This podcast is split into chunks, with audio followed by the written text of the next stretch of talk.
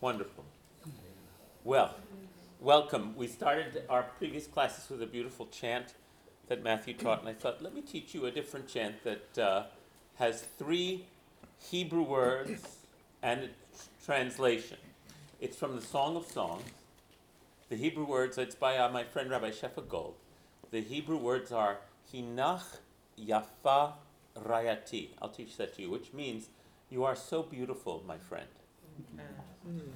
And when you study the Song of Songs in our traditions, both our traditions, I believe, it's, it, it, it's the love poetry of two individuals, but it's also seeking the face of the beloved everywhere in the universe. It's about you are so beautiful to God, to the universe, on any level where you perceive the beloved. That's what the Song of Songs is speaking to. And so uh, I thought that'd be a lovely thing for us to sing to begin. And the words are Hinach, Hinach, Yafa, Yafa, Rayati. Rayati. That's right. Hinach Yafa, Rayati, Hinach Yafa. And the English is You are so beautiful, my friend. So beautiful. So here's how it goes. Hinach Yafa, Rayati. Hinach Yafa. Hinach Yafa, Rayati. Hinach Yafa. And then it goes down like this. Hinach Yafa, Rayati. Hinach Yafa. Hinach Yafa, Rayati. Hinach Yafa. Hinach Yafa, Rayati. Hinach Yafa. Part B. Hinach Yafa, Rayati. Hinach Yafa. Hinach Yafa, Rayati. Hinach Yafa. Hinach Yafa, Rayati. Goes down. Hinach Yafa. That's the whole chant. In English, it would be like this You are so beautiful, my friend. So beautiful. You are so beautiful, my friend. So beautiful. You are so beautiful, my friend. So beautiful. You are so beautiful, my friend. So beautiful. Now we're going to sing it. First, just think about somebody you love or somebody, if you're feeling bold, right in the room here, because this isn't about seeing with our eyes. This is this beholding with our souls. Hinach yafa rayati, hinach yafa, hinach yafa rayati, hinach yafa.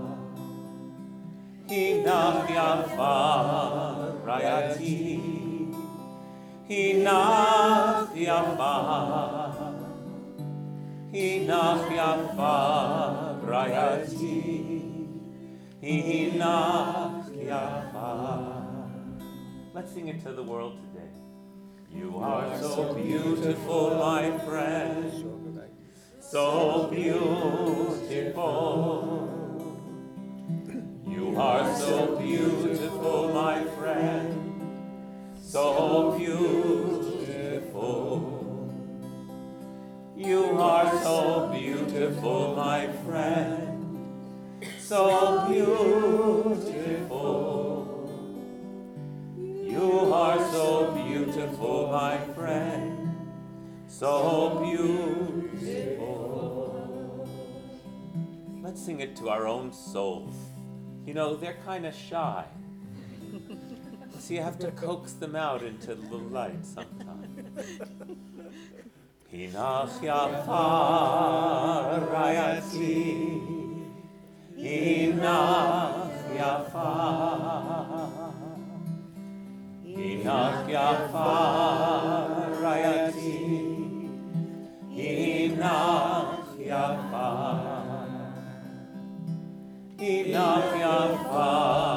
rayati Hinach yafa Hinach yafa rayati Hinach yafa One more repetition. Since we're all made in the divine image, then when we see that divine image, we're beholding the beloved, right? Each of us. So let's sing it to every child of God in this room. You are so beautiful, my friend, so beautiful. You are so beautiful, my friend, so beautiful. You are so beautiful, my friend, so beautiful. You are so beautiful, my friend, so beautiful.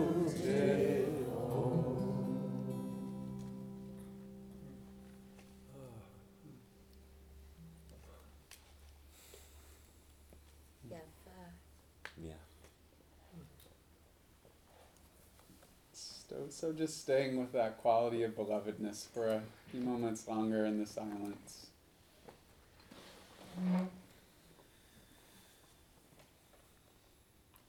Feeling your heart smile.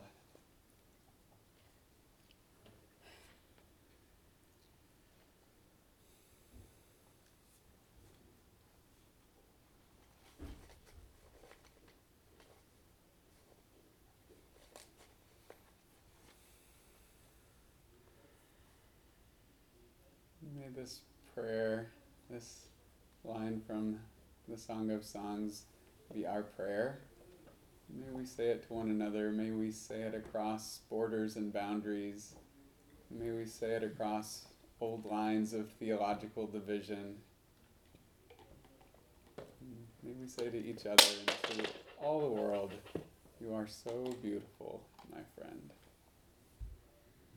Amen. Amen. You're so beautiful, my friend. So are you. Inside and out. Well, welcome back. Um, how many of you are here for the first time? Great, great. Um, so we might just say a little word of review where we've been for if, if the terrain is new to any of you.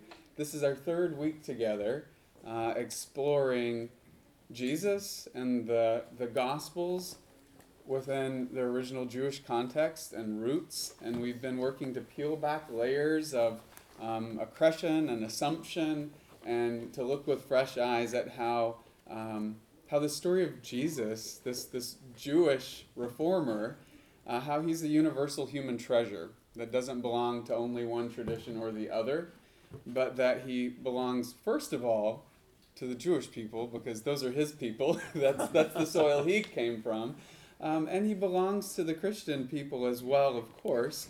Um, but how can he be a, a shared gift um, that isn't a bludgeon? Um, how can Christianity be enriched by understanding the Jewishness of Jesus? And um, how might Jewish folks uh, celebrate this this one of their own um, Receive it in Re- a whole new way. in a whole new way? It doesn't mean becoming Christian. Exactly, exactly, exactly. And, and to celebrate this figure again as a universal human treasure. Um, and, and so the, this past week, um, the first week we looked at sort of peeling back layers and looking at the historical Jesus afresh. And um, Ah, so that distinction continues to be very useful. The historical Jesus versus the theological Jesus. The Jesus of, as you would describe it, um, uh, the of Christian meaning making, we might say. Mhm, Um, That, that, that the, the meaning that is drawn out as the early generations of Jesus' followers reflect on him theologically um, and, and, and craft a theological understanding of him um, that, that um, what do I want to say? That enhances um, for Christians their understanding of him, but still is not the same thing as who he was just purely as a person of history. And so we talked about the distinction that some scholars make between the Jesus of history and for those in the Christian tradition, the Christ of faith.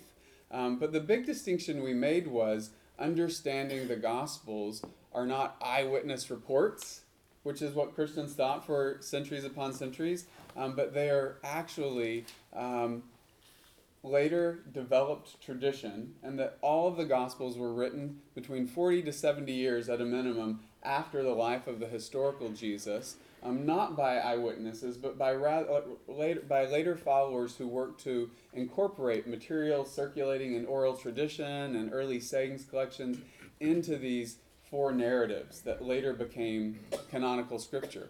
But we have to remember for the first Christians, they had no written gospels. Um, they had no Christian canon. Their canon was Jewish scripture.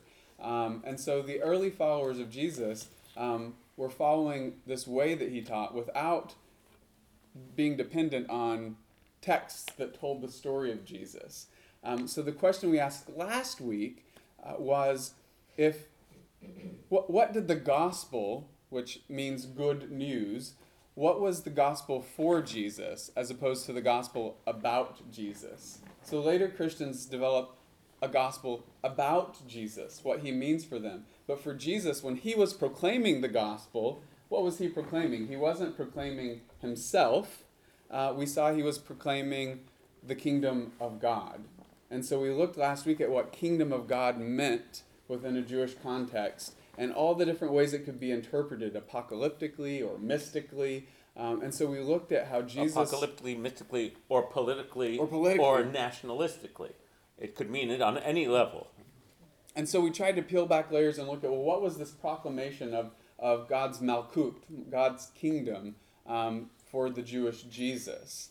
And that's sort of where we left off last week. And what we want to do now, we want to start turning towards the, the four Gospels as literary texts. So um, remembering that Jesus, when Jesus shared the good news, he wasn't handing out the four Gospels of Matthew, Mark, and Luke.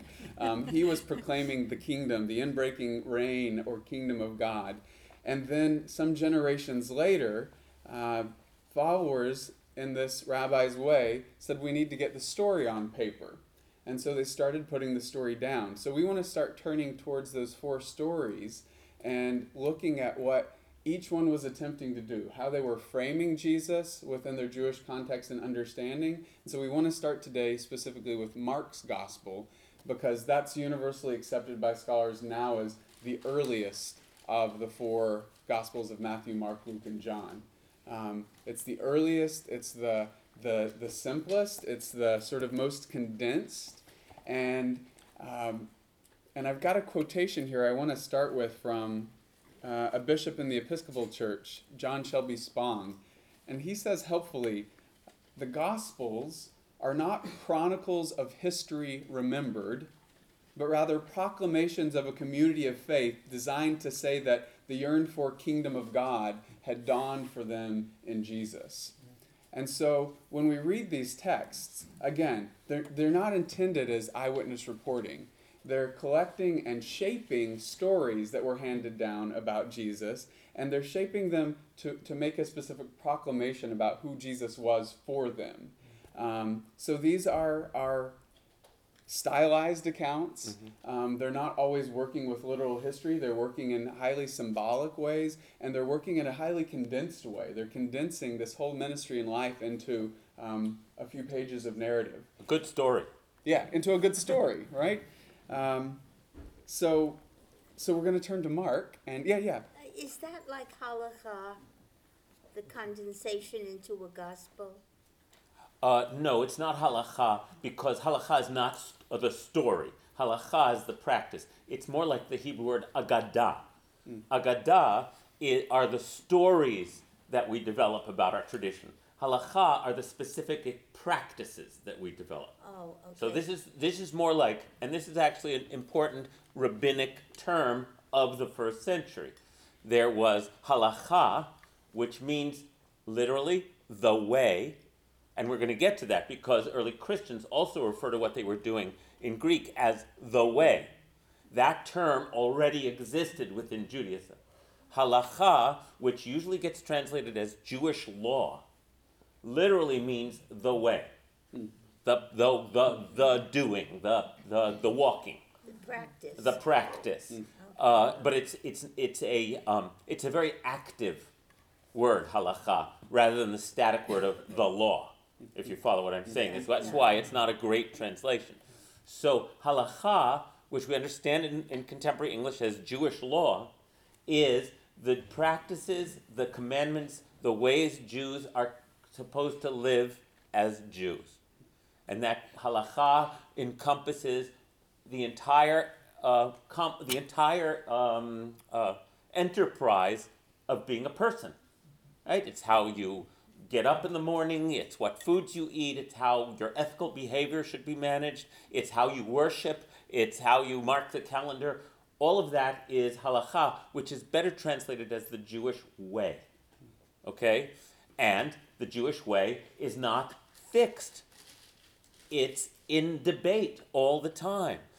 There are famous rabbis, such as the most famous are Hillel and Shammai, who are constantly debating what the halacha should be, what the Jewish way should be.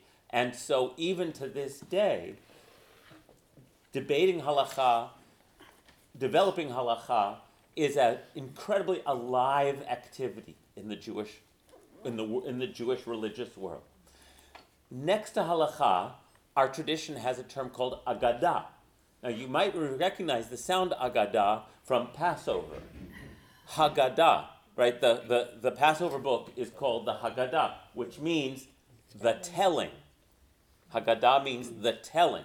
And Agadah are all the legends, stories, midrash, which means ex- imaginary, ex- uh, um, uh, creative expansions on the text. Uh, and so Judaism has a huge body of Agadah, which are all the stories we tell about the stories that we tell. And again, it's a living tradition. And why you need to know that, again, this is, I'm going to say this over and over because this is my anchor. This, call, this course is called A Rabbi and a Priest Study the Gospels. What, why you should know this is because the early Jews who were followers of Jesus' way, Jesus' halacha, right? Jesus' derech, Jesus' path, this path, uh, were Jews. And so they created a form of literature, the Gospels, which are, a, which are an agadah. They are a telling on the telling. And so we're going to do today, we're going to do a very close reading of the text. And I'm just going to take us to all these, to dozens of what we call in now hyperlinks, you know, where it, if, we, if this book was on a computer screen, then there were, you'd click on that word and it would lead you to everywhere in the Hebrew Bible or in contemporaneous rabbinic literature that relates or in, informs that phrase because these writers were writing in that context. So our go and, and these these the, the the biblical literature was the um, uh, body of literary and sacred knowledge that they had at, in order to construct their new their their latest version of what it means. And what it means is that Jesus is the you know the where Judaism is going to go now. But it's all in a Jewish context by Jews. So by doing a close reading, um, uh, we may get through one verse today or 10. The point is, in a course like this, we're not going to be able to study the whole Bible, right? That's a lifetime.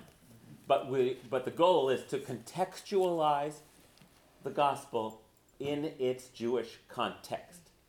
Steve, I'm just wondering, another, another anchor, Jewish anchor, another Jewish anchor. might be, would you say, would be uh, Midrash too? Because there's Yes.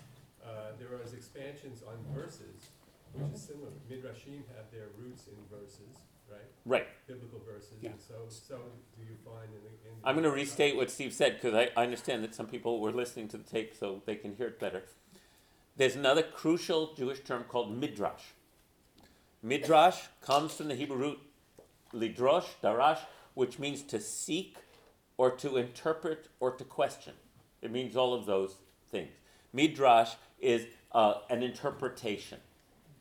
And uh, the, the Jewish way of studying the Bible is to take a text, and if there are any gaps in that text, or creative anomalies, or a way to expand on the text, then you do something called midrash. You expand interpretively on the text. Midrash is in the realm of Agadah. Um, they are sometimes interchangeable words, but you should know the word midrash, which means a creative expansion or interpretation of the text. And it would be fair to say, in many regards, that the Gospels are midrashim, creative expansions and interpretations based on, and who interprets? Whoever is, we interpret based on our moment. I interpret Torah creatively based on being a Jew in the 21st century in North America, right? And so that's how, so this is about Jews in Judea under Roman rule in the first century. Yes, And Joan. we'll Oh. just just really quickly to respond to that before we do another question. Um, the Gospels, we'll see that midrashic process happening as we move through each Gospel. So Mark, where we're going to start today, as I said, it's the shortest and earliest of the narrative Gospels, and um, we'll see. Interestingly, there are lots of things that aren't in Mark that Christians take for granted. Um, Mark begins with a fully grown adult Jesus being baptized at the hands of Yohanan the Dipper, John the Baptist, and that's where the story begins. And and there's no story of a birth of a childhood. Yeah, like where's any the that. baby Jesus? Right. Not in Mark. Not in Mark. Um, Mark's gospel is lacking a lot of things that, that Christians think are, are central to the teachings of Jesus. The Sermon on the Mount, the Beatitudes aren't there. The Lord's Prayer, that's at the heart of all our liturgy, isn't in Mark's gospel. Um, and Mark's gospel ends with um, the women coming to Jesus' tomb, and we'll save all these stories for much later in the course, and they find it empty and they run away terrified, and that's the end. And there are no appearances or any of that. And so a lot of the things that we think are absolutely central aren't there. But then we see the, the later gospels go, oh, well here's here's a gap we can fill in creatively, right? Here's more of the story we can tell. Here's a place we can expand. Um, or here's a place where oral tradition that Mark wasn't aware of can now be woven into the tale. And so we see the Gospels expanding, filling in the gaps, and that process continues even after the Christian canon is formed. Then Midrash are developed around Mary. They say, well, what about the childhood of Mary, the mother of Jesus? And then you get whole um, proto Gospels that are telling the, the pre story. And so, um, absolutely, that'll be going on So, in Mark. for students of Judaism, does this sound familiar? we do the same thing. We have so many midrashim. Like, what do we know about Moses, for example? He's born. There's this amazing story about being taken in, floating in the Nile, and then the next thing we hear is that, and when Moses grew up, he went walking among the people. That's what, we don't know anything else from like infancy to young adulthood. So, we over the centuries the jewish tradition has told more and more elaborate stories and the stories by the way these are stories they don't have to be consistent right. it's the hobgoblin of little minds uh, they don't have to be consistent because they're stories and stories exist to teach a lesson or to uh, illuminate a teaching and so similar to the christian tradition the jewish tradition over the next centuries after the after the sacred books are completed and therefore fixed, every gap wants to be filled. I think that's the way our consciousness works, right? We don't like having gaps. We want to know. the- We want to know the backstory. We want to know what happened. So, uh, Joan, I just wondered, who, who is, um, allowed to do the interpretation? who is allowed to do the interpretation? So that ranges in the Christian tradition. You know, we've got such a fragmented tradition, so to speak. So it depends on which stream of Christian teaching or tradition you happen to inhabit. So in the Roman Catholic tradition, the answer is going to be different from in the Anglican tradition is going to be different from in the Baptist tradition. Who is allowed to interpret? Um, with the Protestant Reformation, um, the idea was the Protestant reformers wanted to put Scripture in the hands of the people and allow everyone to read the Scriptures and interpret on their own. Um, the Anglican tradition always sort of inhabits a sort of middle zone between Roman Catholicism and Protestantism. And so, um, for example, in, in some of the mainstream traditions, there's a real emphasis on going to accredited seminaries and studying under you know professors within the academy who are going to impart you know scholarly academic understanding of this tradition to the people who will then be in leadership translating and interpreting it um, to their congregations. Now in a lot of protestant traditions independent protestant traditions you just get a call and you just trust the inspiration of the spirit and you just read the text and you interpret it. Um, so You let the Spirit move you. right. So so there's there's a range you know um, depending on where you're situating yourself in, in christian tradition And, and let me give a, a, a broader answer to that. Everyone's allowed to. Everyone. What happens is only with the hindsight of history do we find out which um, interpretations became mainstream, became authoritative, which church council or which rabbinic body gained enough authority Right. to say this is the way and that's not it, right? And so, if you can imagine countless tributaries, some of them continue flowing into the present, others have dried up or have stopped being read or Went underground. or went Underground. underground, right? A lot of mystical traditions. Actually, it's a good image. A lot of a lot of these tributaries might be water that went underground and then resurfaces at a later time. But we everyone's allowed, and only with the hindsight of history do we discover which ones gained um, authoritativeness. Does that make sense? But you don't have to be in a clergy type situation to, Th- well, uh, not in our place. no. yeah and and You don't again have to be a rabbi. However- You don't have to be. However, Joan, and this is important, um, for me to respect and be interested in your teaching, I have to know that you know what you're talking about. right? This isn't about everybody's the same. Some people have studied Shakespeare, know it backwards and forwards, and can make informed and connected comments about the body of work. To do good midrash, you have to know your Bible, and you have to know your sources. Um, anyone can do midrash, but to do what I would call good midrash is someone who's mastered their sources, and who is then it's it's the same as being someone who can conduct an orchestra. It's like, sure, you can get up there, uh, but uh, if you don't know what the string section's supposed to, what and who said this before and who, uh, then it has less weight in say my. I respect it. It's fun. It's good, but it's not necessarily something that I would. Um, I would give more weight to someone who had put a lot of time into knowing the sources. I think that's a fair thing for me to say. Which right? is why we send people to rabbinical schools and seminaries so they can immerse themselves in the tradition, not because they're special and have, you know, super secret knowledge, but because they're willing and able to give the time to be immersed at a level of depth that they can then transmit, you know, in a way that's Th- that's right. trustworthy. And speaking for myself, having done it now for decades, I feel like a total beginner. Um, there's, we have a thousand years of tradition here. It's like it's a sea of Torah, as our tradition refers to it, the sea of Torah. And you dump, jump in and you swim where you can and you pick up what you can. And but but if we have an image of a living tradition, then there's a lot of people doing this, and so somehow it moves forward. But uh, it is really so.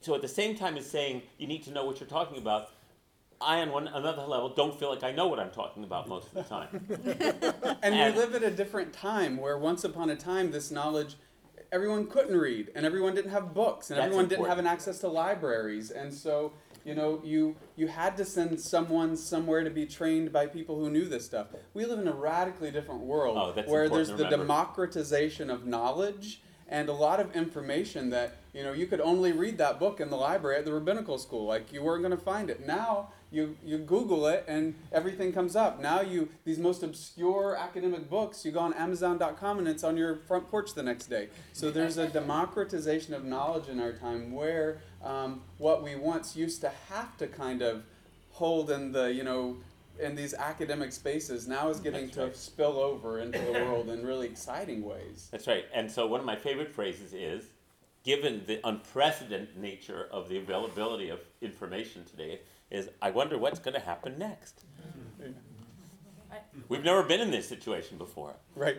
That just reminded me of a question I've had these last few weeks, which kind of. I'll repeat what they say. But just, if you could just, like, what it was like societally back in the time of Jesus, as far as this transmission of Ah, knowledge. and great how question. Uh, this is a great question. As far as the transmission of knowledge today, we can Google it, right? As far as the transmission of knowledge 2,000 years ago in, in, in the Roman Empire, how many people were literate? Who had access to these texts? Um, you want to add something? I just want to say that in those times when there weren't books, and we've lost it a lot, people actually like learned it. Like, and people, you know, there's still people. Mm-hmm. In that time when there weren't like, books, people had to learn it by heart. Memorize. Memorize. That's right. That's right. And they listened to stories and they knew, you know, they, then they told the story. They listened to stories and then they told the story. However, Patricia, it's important. It's important. The oral tradition was crucial, central. Storytelling was how how our heritage and traditions were transmitted. We don't today. We might minimize stories and want to go for give me the list of facts, but storytelling was the medium through which the tradition and what it stood for was communicated. We, we want to minimize storytelling because then it's only a story. That's our ridiculous bias uh, as, uh, you know, as uh, sort of being educated in the secular academy. Um, so, yes, that's crucial about stories. At the same time, it's crucial to understand that there were keepers of the sacred literature. They were called scribes. They knew how to write them, they knew how to read them, and in their very rarefied, you know, their el- you had it wasn't easy to be a scribe. Right? You had to be utterly literate. That was not common. And the tools, the scribal tools, were expensive and precious. And so, not only did you have to know how to read it and how to write it, but you were also the bearer of how to interpret it. So, the scribes, who we first hear about in the book of Ezra, well, we hear about them earlier in the Bible, the Levites and the scribes. But then we really hear about them in the book of Ezra, which takes place after the Jews have returned from Babylonian exile and have reestablished themselves in Jerusalem around the year 400 BCE. And someone named Ezra has, writes a book, he was a leader at the time, and he speaks about how he, the scribes gave, had a copy of the Torah, and it was read aloud in the public square.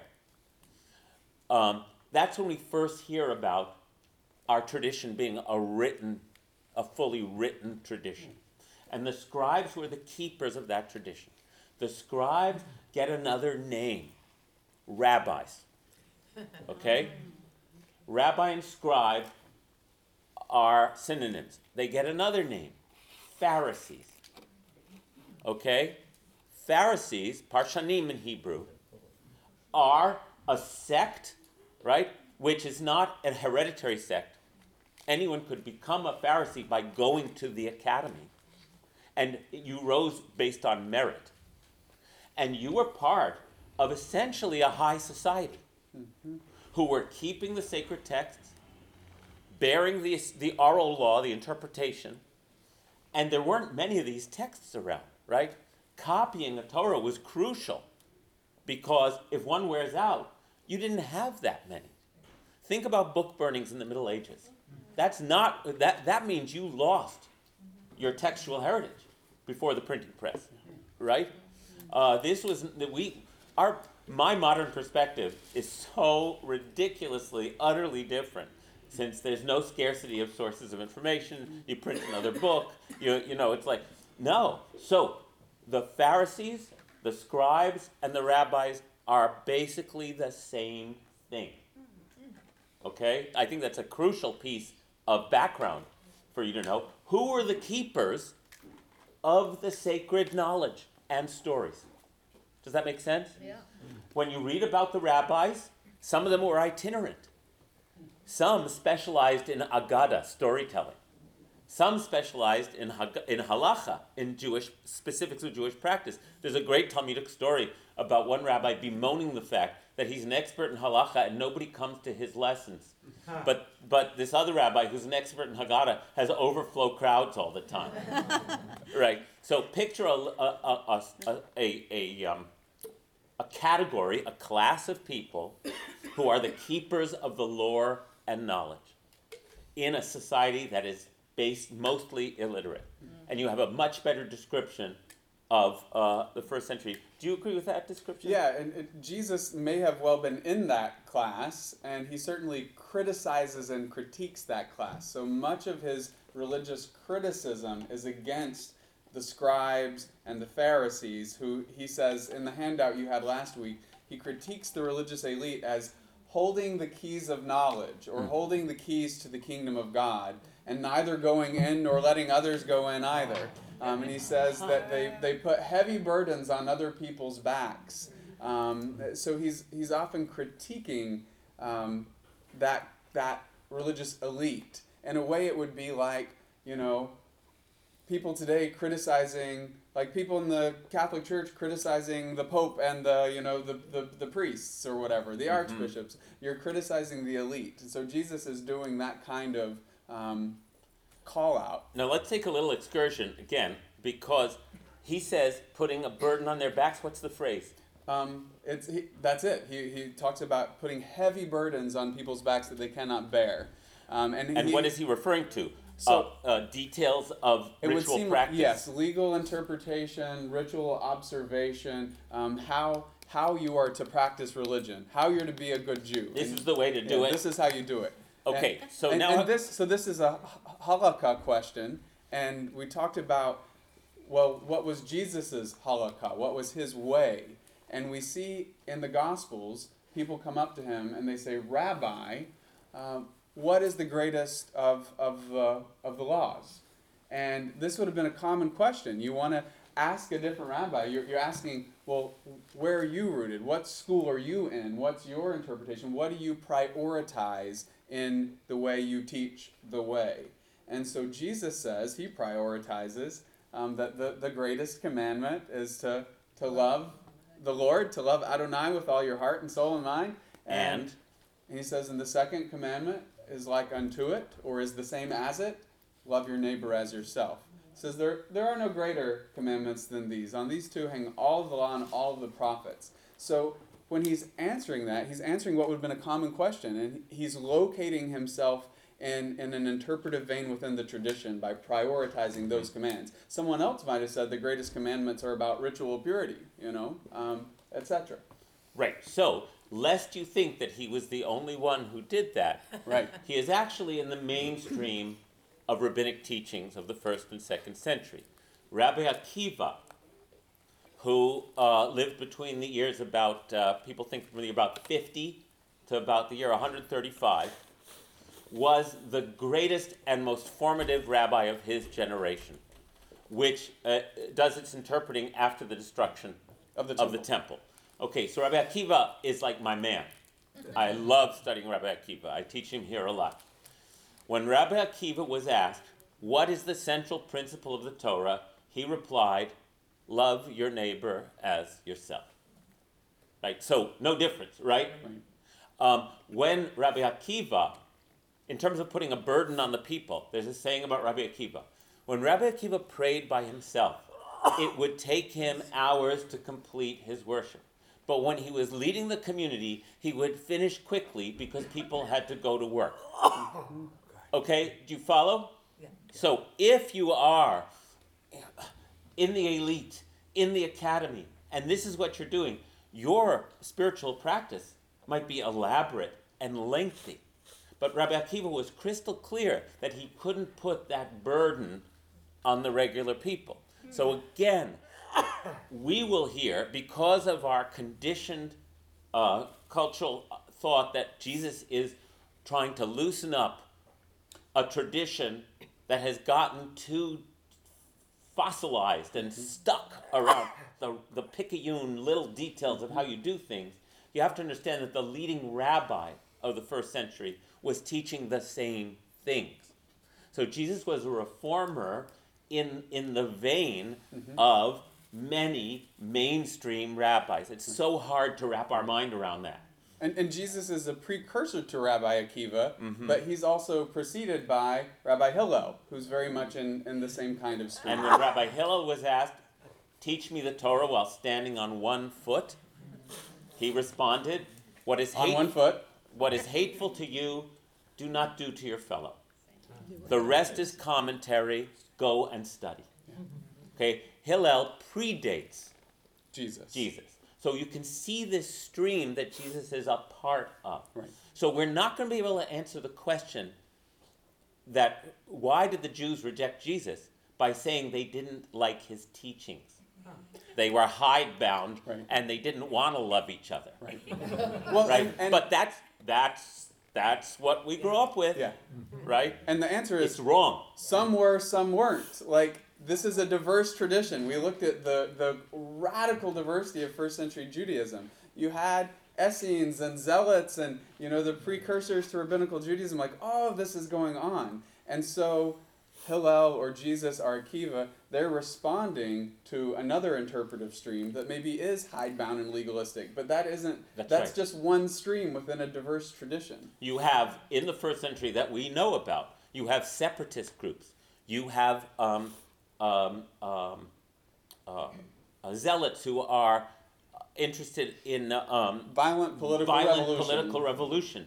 You have the, the, the, the Sadducees, who are a priestly caste, who are interested in maintaining their power base as the head, heads of the political and religious establishment. And you have different streams among the rabbis uh, who, so all of this is going on in a living, uh, an alive community, a living society where there's a massive diversity of views, especially under duress. The duress is Roman oppression. And the question is, what are we supposed to do? How do we navigate this? Uh, now, there's been a number of hands, um, and uh, uh, yes, Martha, you've been waiting. So, um, do I remember correctly that there were lots of gospels circulated at the time that these became canonized and when and by whom? Yeah. So Okay, well, not in the first century. right. We, we were now just talking, just so we don't get confused. We were just talking about well, what was happening in the time of Jesus. Now let's move the question back to the Gospels. Why are there these four Gospels Right. in the New Testament? So how is this canon formed? So in, in the early centuries, there are no narrative gospels. Um, the oldest surviving narrative gospel that we are aware of is the Gospel of Mark, which we're turning to now. Um, and then over the next few weeks, we'll turn to Matthew and Luke, which are based on Mark, and then we'll turn to John. So it's the second half of the first century these texts are developing. And there are other texts that develop, other gospels that are circulating. And so the ones that end up in canon are, of course, you know, the winners of, of a, a process of sifting. And um, the texts that are most popular, that are most widely read, that are most widely circulated, end up sort of rising to the surface, and other ones um, begin falling away. And there's a very organic, we often think that there was like, you know, some bishops in a back room smoking cigars decided, let's get rid of this gospel and let's put this one in. It's actually a very organic process over several centuries as to which texts sort of rise to popularity, and then eventually those are culled and a canon is formed from them. And the first list of the 27 books of the New Testament, um, we don't actually see that list until like in, in the 300s, like in the mid fourth century. And so Christianity for the first few hundred years is, is, is fluid. And there are different options and different texts that people are using. Um, so that, that process is only firmed up later, and we're often reading things through that later lens, which isn't really fair to this period because things weren't actually set um, in stone yet. So the gospel we're going to turn to, and I know there's some other questions. Um, what we know, what the scholarly consensus is that it was written around the year 70. And what we know contextually is that 64 was the, the year 64 was the burning of Rome. Um, there were fires that swept through Rome, and um, Nero was blamed for it by some people, and he needed a scapegoat, and so he blamed the Christians. So he said it was this sect that set the fires in Rome. And this led to the first wave of, of Christian persecution. Um, so this is the point where Rome starts persecuting the sect, and they say, well, you're not a recognized sect. So Judaism is a recognized religion by Rome, um, often oppressed by Rome, but given legal status. Right. And so at this point, the, the status, the Jewish status of Jesus followers is coming into question. And so this is the first time they start sort of coming out as a separate movement. And Rome can say, well, you don't have legal status, so we can persecute you. So they become a scapegoat under Nero. And then the Roman Jewish War is kicked off. Um, Same few years later. yeah, and, and that that comes to cataclysmic conclusion in the year 70 when Rome razes Jerusalem and destroys the temple. And so that's the backdrop against which this gospel emerges. And so we see the first little threads of sort of Christian martyrdom complex, persecution complex coming into the text. Um, and that doesn't become full fledged until in the 80s when Christians are sort of finally expelled from the synagogues. Um, and John's gospel is where we start seeing that overt sort of anti Semitic language. The Jews did this or that. I, I didn't know about that that under Nero that's when the first uh, um, uh, um, blaming and oppression of the Christians happened. That's fascinating to me because that brings up a plaus- totally plausible explanation for why the Jewish community and the Christians grew apart. Yeah. If the Jews, the Jewish community was an accepted religion under the Roman Empire, then they would want to distance themselves from these newly uh, um, vilified uh, sect It's of Jews. threatening your legal status as a recognized religion. Uh, so again, and why I'm saying that is that when we discuss why Judaism and Christianity parted ways, when you study the teachings of Jesus, you hear that they're, they are also mainstream teachings of Judaism of the same period. So maybe it was political circumstance more than ideological or, or, or theological or spiritual that caused these traditions to uh, separate. And I just want to keep, keep that in mind as a, as a very plausible historical explanation for, for where the one, rift one happened. strand of the explanation. It's of course more complex than any course. one of these answers. It's all of these answers, but this is an important one to remember. Gail, you've had your hand up for a while. Yeah, it's a question. Rabbi Jonathan, you keep saying, and I've always understood, that Hillel's teachings were mainstream Judaism. But I'm wondering, sitting here, if Akiva became mainstream after the fact as we wrote the Talmud, okay? Um, so, Let me just- I've always talked about how, I'm repeating what you said. Oh, okay. I've always talked about how. Hillel and Akiva create and represent the mainstream of Jewish teaching. And Hillel lived in the decades before the first century, in the first century BCE, and then Akiva was born some maybe 60 years after Hillel's death. But, but my question is suddenly, listening to you two, maybe they weren't Yeah. mainstream. They were part of a at the time. diverse movement, yeah, saying and they part- become Hold mainstream. on, let her But finish. There, I, I know there were lots of different groups in Judaism, but Jesus was not criticizing the Essenes. He was criticizing, it sounds like, the standard Jewish teaching. And maybe the standard Jewish teachings were not so much Hillel, in hi- which, which is in his time period. That's a good And question. only now, in retrospect, that's become what we think of, but, because they Let- won. let's, Hillel's ex- teachings won. yeah, I'm gonna repeat what she said. Maybe Hillel's teachings became mainstream because it was the r- rabbis who were the descendants of Hillel who survived and continued to, uh, the other sects melted away. But not just the other sects, I'm saying within what was kind of mainstream, Well, I'm saying the other sects were mainstream. I'm saying, you're saying that Hillel may not have been so mainstream. I'm, I'm saying that specifically the emphasis on halakha Yeah. may have been the primary approach in Jesus' time, with exceptions, but primary, and that's really, I never thought of it. Yes, as I a- understand. Yeah, I, I would I would say that that's that is my understanding of the history and my own perception is what you're describing. Okay. That that Hillel or Akiva represents what what wins out as rabbinic Judaism and becomes the mainstream teaching, especially in the period after the collapse of the temple. Like this is a Judaism that makes sense without a temple because of what it prioritizes. Now, the the the priestly and Levitical, uh, the Levites and the priests who are the elite surrounding the Jewish temple, that's what Jesus is often critiquing, and there does seem to be a, a, a very high, you know, strong emphasis on um, religious purity, etc., ritual purity, and Jesus is often criticizing that. Um, so he's criticizing one component within first century Judaism. He's not com- criticizing all of it, and as Jonathan's saying, his critique is in line with other people's critiques. But yes, I don't think we can say yet that Hillel is the mainstream voice. He's one voice that becomes the mainstream voice. That that was my per- is That's my what perception. you're saying, yeah. Gail, and I think that's a beautiful, a very valid point. I just, I have a question about Nero and the Romans and how they took. A question about Nero and the Romans. Right.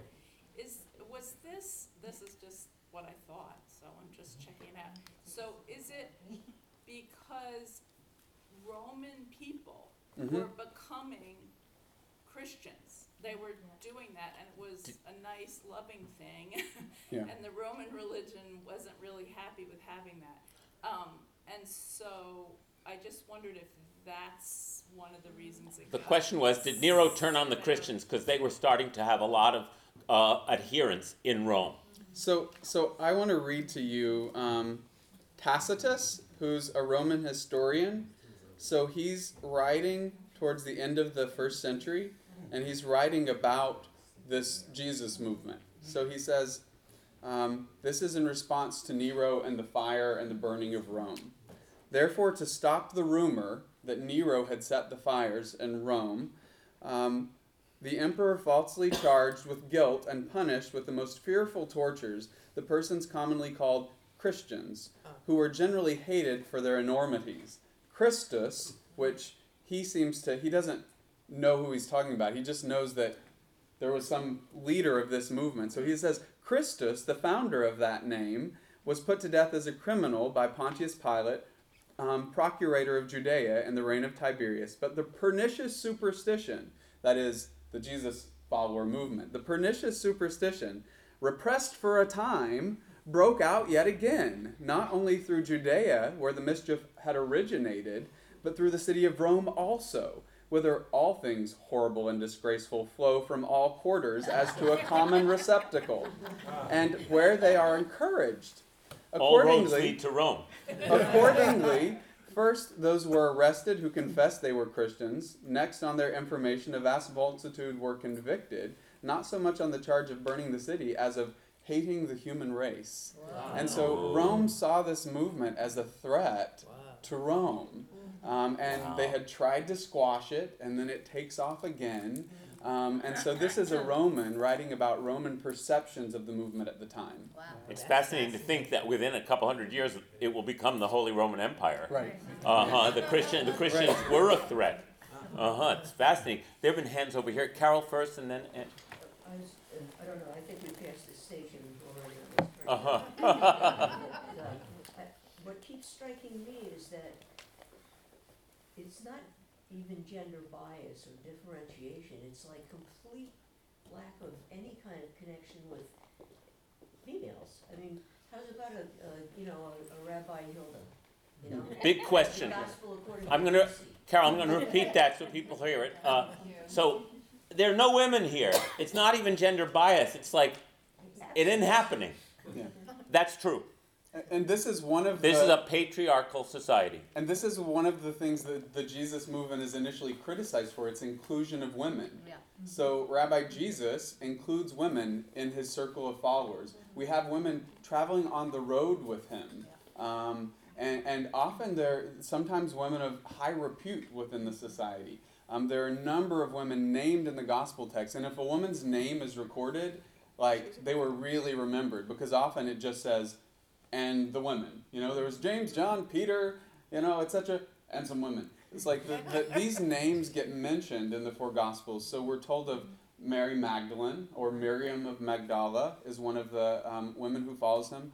Uh, Joanna, Susanna. Um, I think Susanna is the steward, is the wife of Chusa, who's the steward of King Herod. So she And was so, uh, a Susa- wealthy woman. what's Susanna in Hebrew? Shoshana. Shoshana. What's Joanna in Hebrew? Yochana. These are Hebrew, Jewish women. Judean names. Right. Um, uh, so Salome? Martha, Salome, Mhm. um, a number of women who are named as being integral to the early movement. And we have some gospel texts that have been recovered, like the Gospel of Mary Magdalene, which um, reports her, her teaching authority in the early movement. Um, we see in one of the gospel stories, there's a, a story of these two women who are sisters, Mary and Martha of Bethany, who, uh, did we talk about this last week? Um, in the story, Mary, Miriam, she sits at the rabbi's feet as he's teaching with men, a circle of men. And Martha, the other sister, she's busying herself in the kitchen to tend to the men. And she's embarrassed that her sister is sitting in front of the rabbi. And, and she comes and says, Rabbi, tell her to come join me. And he says, No, um, she's chosen the better part and will not be taken from her because she's a woman. And so we see this is one of the boundaries Jesus was crossing in first century Judaism was the inclusion of women in the close circle of students and in the teaching and in the travels on the road. Um, Right, right. And, and that also becomes suppressed in Christianity as it becomes an increasingly patriarchal tradition. So Christianity merges with empire and pulls back to the norms of patriarchy. Right. And then women are shut out of leadership once again. What's crucial here, from the perspective of a Jewish teacher, is that the Jews, remember, the Jews get blamed for everything, right? That's the nature of anti Semitism. So, in contemporary feminist scholarship, the Bible gets blamed for patriarchy, for example. Um, but the Jews were part of a world that was utterly patriarchal. It's not like the Jews were this patriarchal clan in a world that Imposing patriarchy on everyone. the Jews are a, a small minority in a province called Judea in the far flung Roman Empire, which is a patriarchal society, which is why even Jesus' radical teachings and of everybody's made in God's image, right? As it says in the Bible.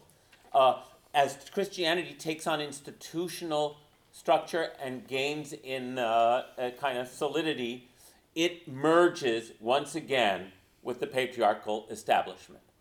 So I just have to say over and over that I've heard it too many times, I've read too many books where the Jewish scriptures get blamed, say, for the way women are treated in the world. And that's not true. Okay?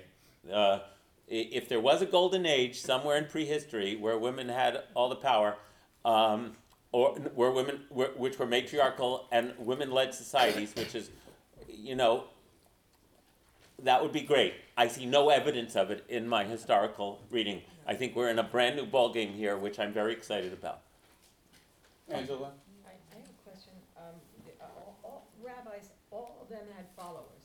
What was it about, um, followers of the way that The prompted? way of Jesus? Yes, that prompted Co- Co- Nero, um, to say, you, they're Jewish, are illegal. Of, of all the different Jewish sects, what prompted Nero to single out the Christians? Do we know the answer to that question? Part of the answer to that question has to do initially with when the fires swept through Rome, there was a large um, group of Christians that lived in a section that didn't burn.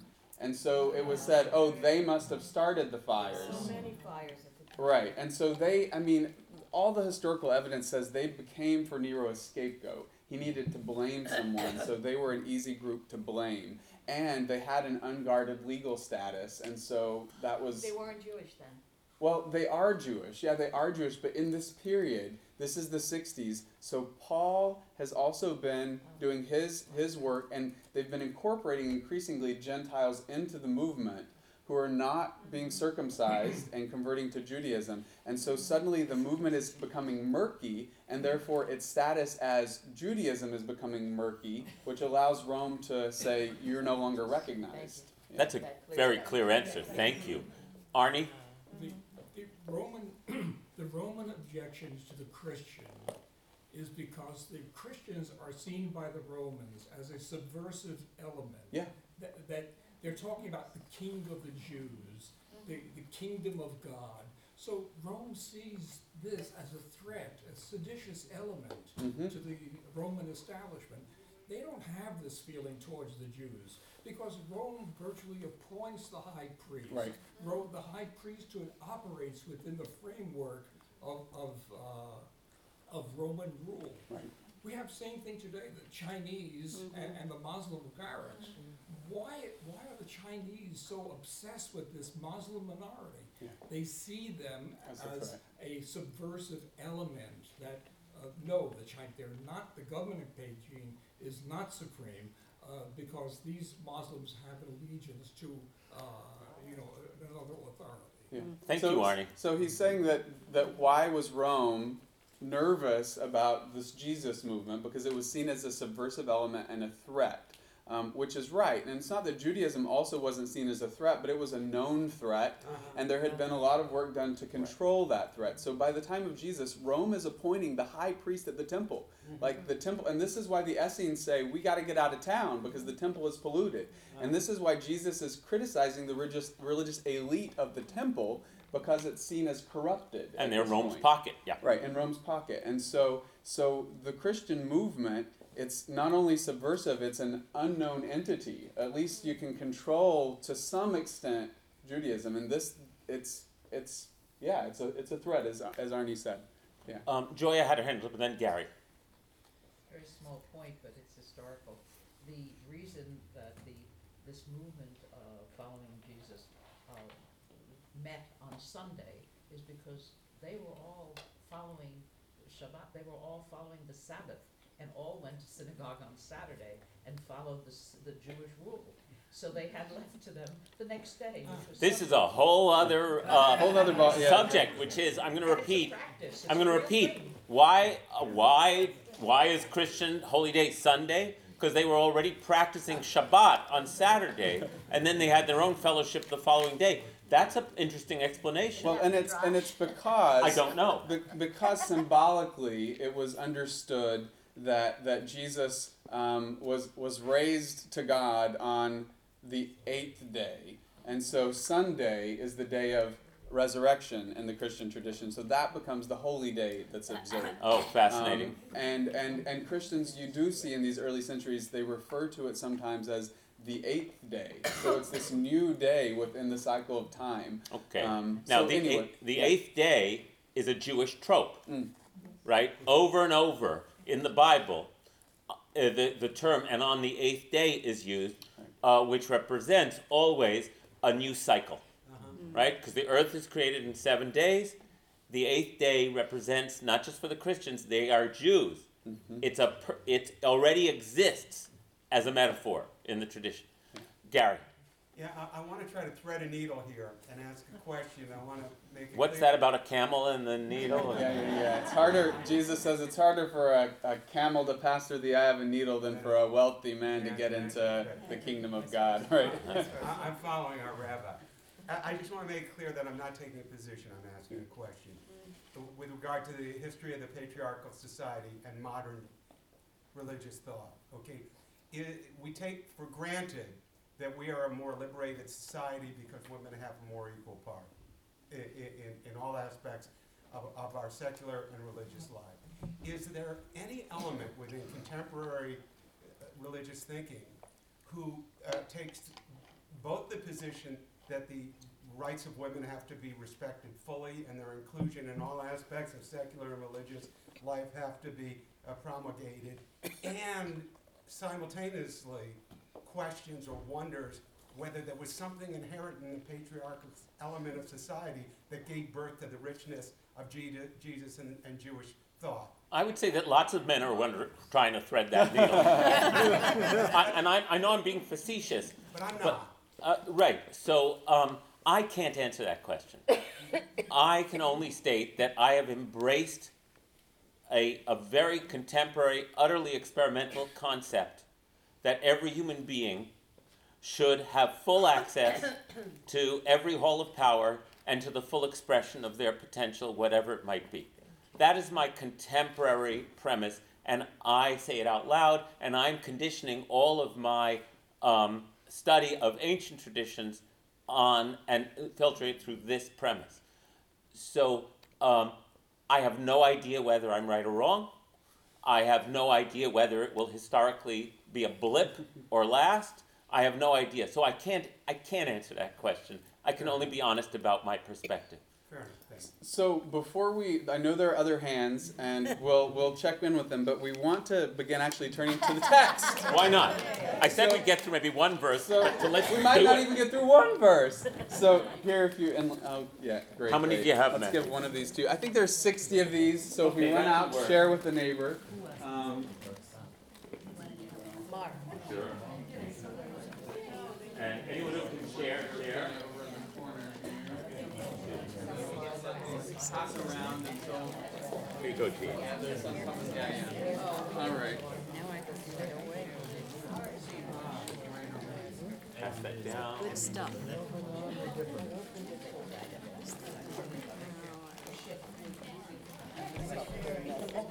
Don't time for? Great, I gave a couple out here. There are some. ex- Where there extras, yeah, here I'll collect them and redistribute them. Great, who needs to get an eyeball? Front row, Okay, so up here. Thank You're welcome. back there, back there. Here. Oh, there's someone's pager or something fell on the floor. Oh, good, good. Anyone else? Oh, we got extras. Anybody else want one? You can be greedy. Pass one down. Yeah. Anybody else? Yeah? Okay, yeah, you have your. Anybody else? Right. Okay. So what you have in hand is just a photocopy of the first chapter of the first narrative gospel, the Gospel of, of Mark. Um, this is a translation by Willis Barnstone, and I chose this translation for photocopying because he specifically is restoring the Jewish place names and person names that would have actually been used. So Mary was Miriam, and Jesus was Yeshua, and uh, etc. Um, and Jerusalem was Yerushalayim, and so he's trying to give us back the feeling that that should be there in the text, but often because it's passed through Greek translation into English translation, it sounds like we're reading about people who weren't Jews, and they were all Jews. So this text is just trying to give that back to us. Um, Fascinating. yeah, Is that this volume here? that's this volume here. Yeah. It's called The Restored New Testament. That's fascinating. Yeah, by Willis Barnstone. And, and we'll hand out a, a slip here at the end of the class that has Wow. some translation recommendations. Mark and the Chagall. famous Chagall um, of Jesus on the cross uh, is the cover. That's fascinating. Talk about. wow. Yeah, and that's that's it's Marc Chagall's painting, um, the White Crucifixion. And if you haven't seen it, just after after class, come and take a peek at it. It's it's it's an amazing uh, piece of work. So, Jonathan, I'm going to turn it over you over to you to begin introducing the text. Okay, so I was having, we talked about some of this last week, but I, it can't hurt to hear it again. Uh, the beginning of the gospel of Yeshua, the Mashiach, Son of God. Okay? Or in another version here, the beginning of the good news of Jesus Christ, the Son of God. And in the footnotes it says uh, good news is also gospel in the version I'm looking at, and uh, other ancient uh, texts lack the Son of God there. So, but we're going to use this one because this, this is the accepted Yeah, this is the so the Gospels again. They were uh, uh, scribes were um, copying and recopying these texts, and so when we look at gospel texts, there are variants. You know, every every scribal um, copying of a gospel isn't going to match every other copy, and so there uh, are are little um, slips and changes in the transmission of the text. So one of them, Jonathan is pointing out, some of the manuscripts lack the phrase "Son of God" in that opening sentence, um, but the majority manuscript tradition has it. So the you'll same see, is true of the Hebrew scriptures. When you read up uh, a, a critical edition of the, of, the, of the Hebrew Bible, there'll be many footnotes saying, well, this edition from the 12th century says this, this one from the 2nd century said, with little textual changes. And then, but eventually there's one text that becomes mm, the, the mainstream, the dominant one. and, and just a reminder as we go into this, this text um, didn't the original text, the earliest manuscripts. There's no title. It didn't say the Gospel according to Mark.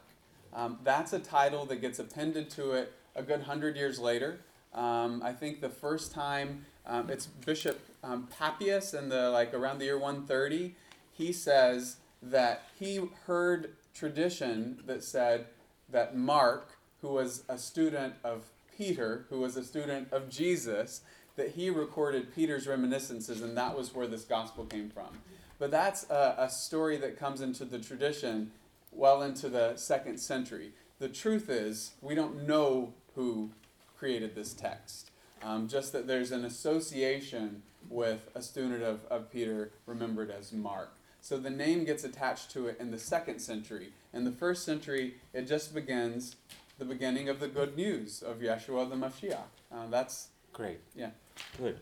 Good. So, this was written in Greek, Right. correct?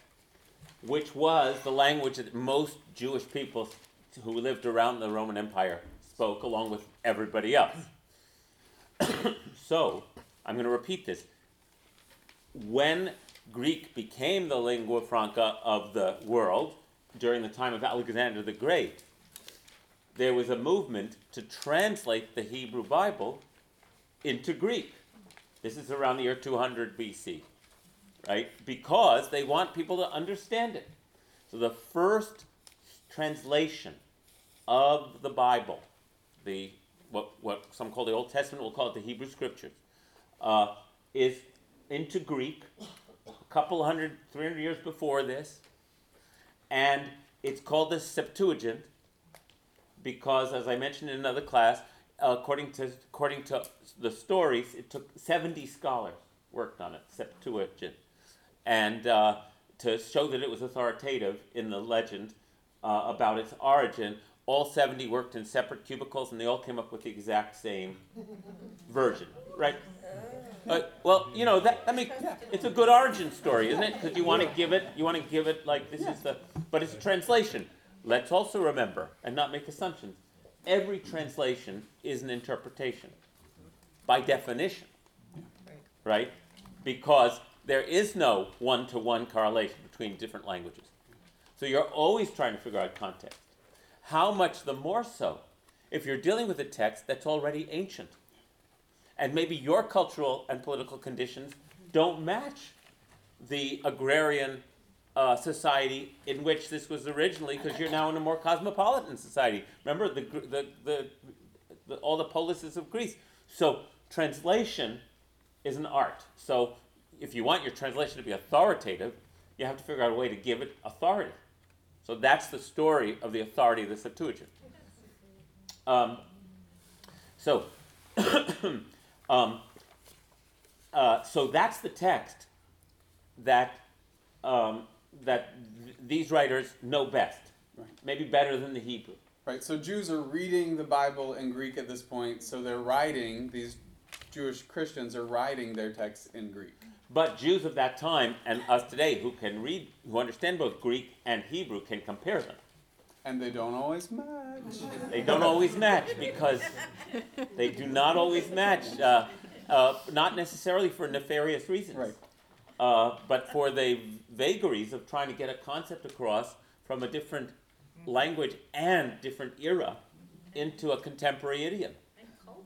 and culture. That's what I'm saying. Yeah. And so we have to remember whenever we read words of Jesus, which we'll get to here in a little while, um, that that anything that we have that says Jesus said is always an approximation, because Jesus spoke in Aramaic, probably.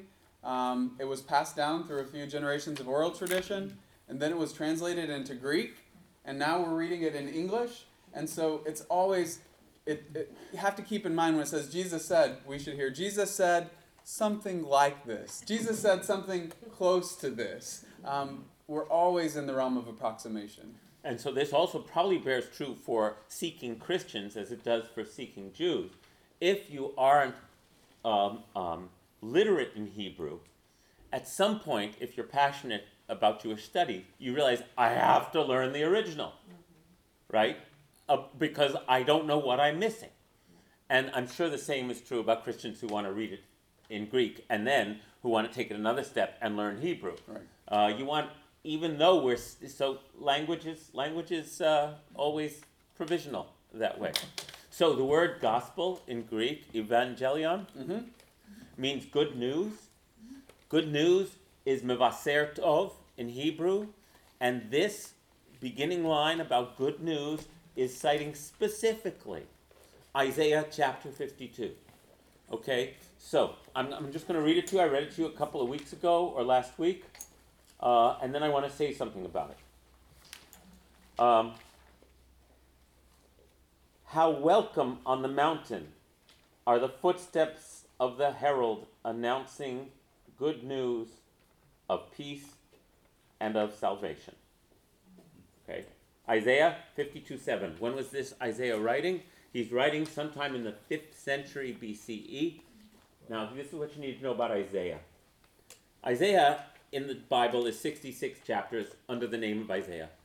We know that the first 39 chapters, we can date them because Isaiah, whoever that, that Isaiah, Ben Amot, is talking about rulers and political figures that we know about historically from the 7th century BCE, right? From the 600s BCE. Uh, however, we nobody has the minutes of how this happened. At some point, a second prophet who gets rolled into the scroll of Isaiah, chapters 40 to 66. He gets called by modern scholarship second Isaiah, Deutero Isaiah. But we know we so we just call him Isaiah because that's what happened. But we know when he's writing because he mentions Cyrus, the emperor of Persia. That's in the year 400 and something. So 200 years at least after the original Isaiah, probably 300 because we could date Isaiah, the first Isaiah, to actually to the 8th century BCE. So, um, so this is a figure these, who these words have been have been written somewhere in the 5th century BCE, and they are now holy scripture. They've been holy scripture. The words of Isaiah have been canonized and part of the Hebrew Bible for hundreds of years as the words of the prophets who said, How welcome on the mountain are the footsteps of the herald, announcing peace, the good news of peace and of salvation, telling Zion, Melach Elohayach, your God is king. Hark, your watchmen raise their voices, and as one they shout for joy, for every um, eye shall behold the Lord's return to Zion. Okay. Zion is Jerusalem. Z- Mount Zion is a mountain in Jerusalem. They are synonymous, right? And uh, King David is purportedly his tomb. We don't. It's not. An, it's almost definitely not his historic burial place. But for because he's so associated with Zion and Jerusalem, there's a the, the King David's tomb is on Mount Zion, uh, in the old city, just outside the walls of the old city of Jerusalem. I'm telling you all this um, uh, because uh, Isaiah, what we know historically, this second Isaiah is writing in Babylonia, which is now the Persian Empire. He is speaking to the exiles of the Jewish community who have been exiled there over a hundred years before, saying, "Good news." We can we know his we can be make a very solid historical uh, guess about what's going on here. We have enough information in the text. There's an exiled community of Jews in Babylonia which has been overturned and is now the Persian Empire. Cyrus is now, we know historically, Cyrus is the emperor of Persia who gives permission to the Jews to return to Jerusalem and rebuild it, the Jews of Babyl- Babylonia. So that's the good news?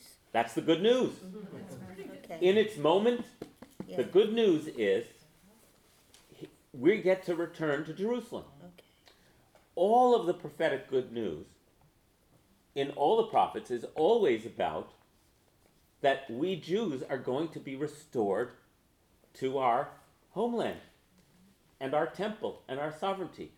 For the Jews in the books of the prophets, it's clear that that redemption, our salvation, our, is collective. Right? That is, remains to this day the Jewish understanding.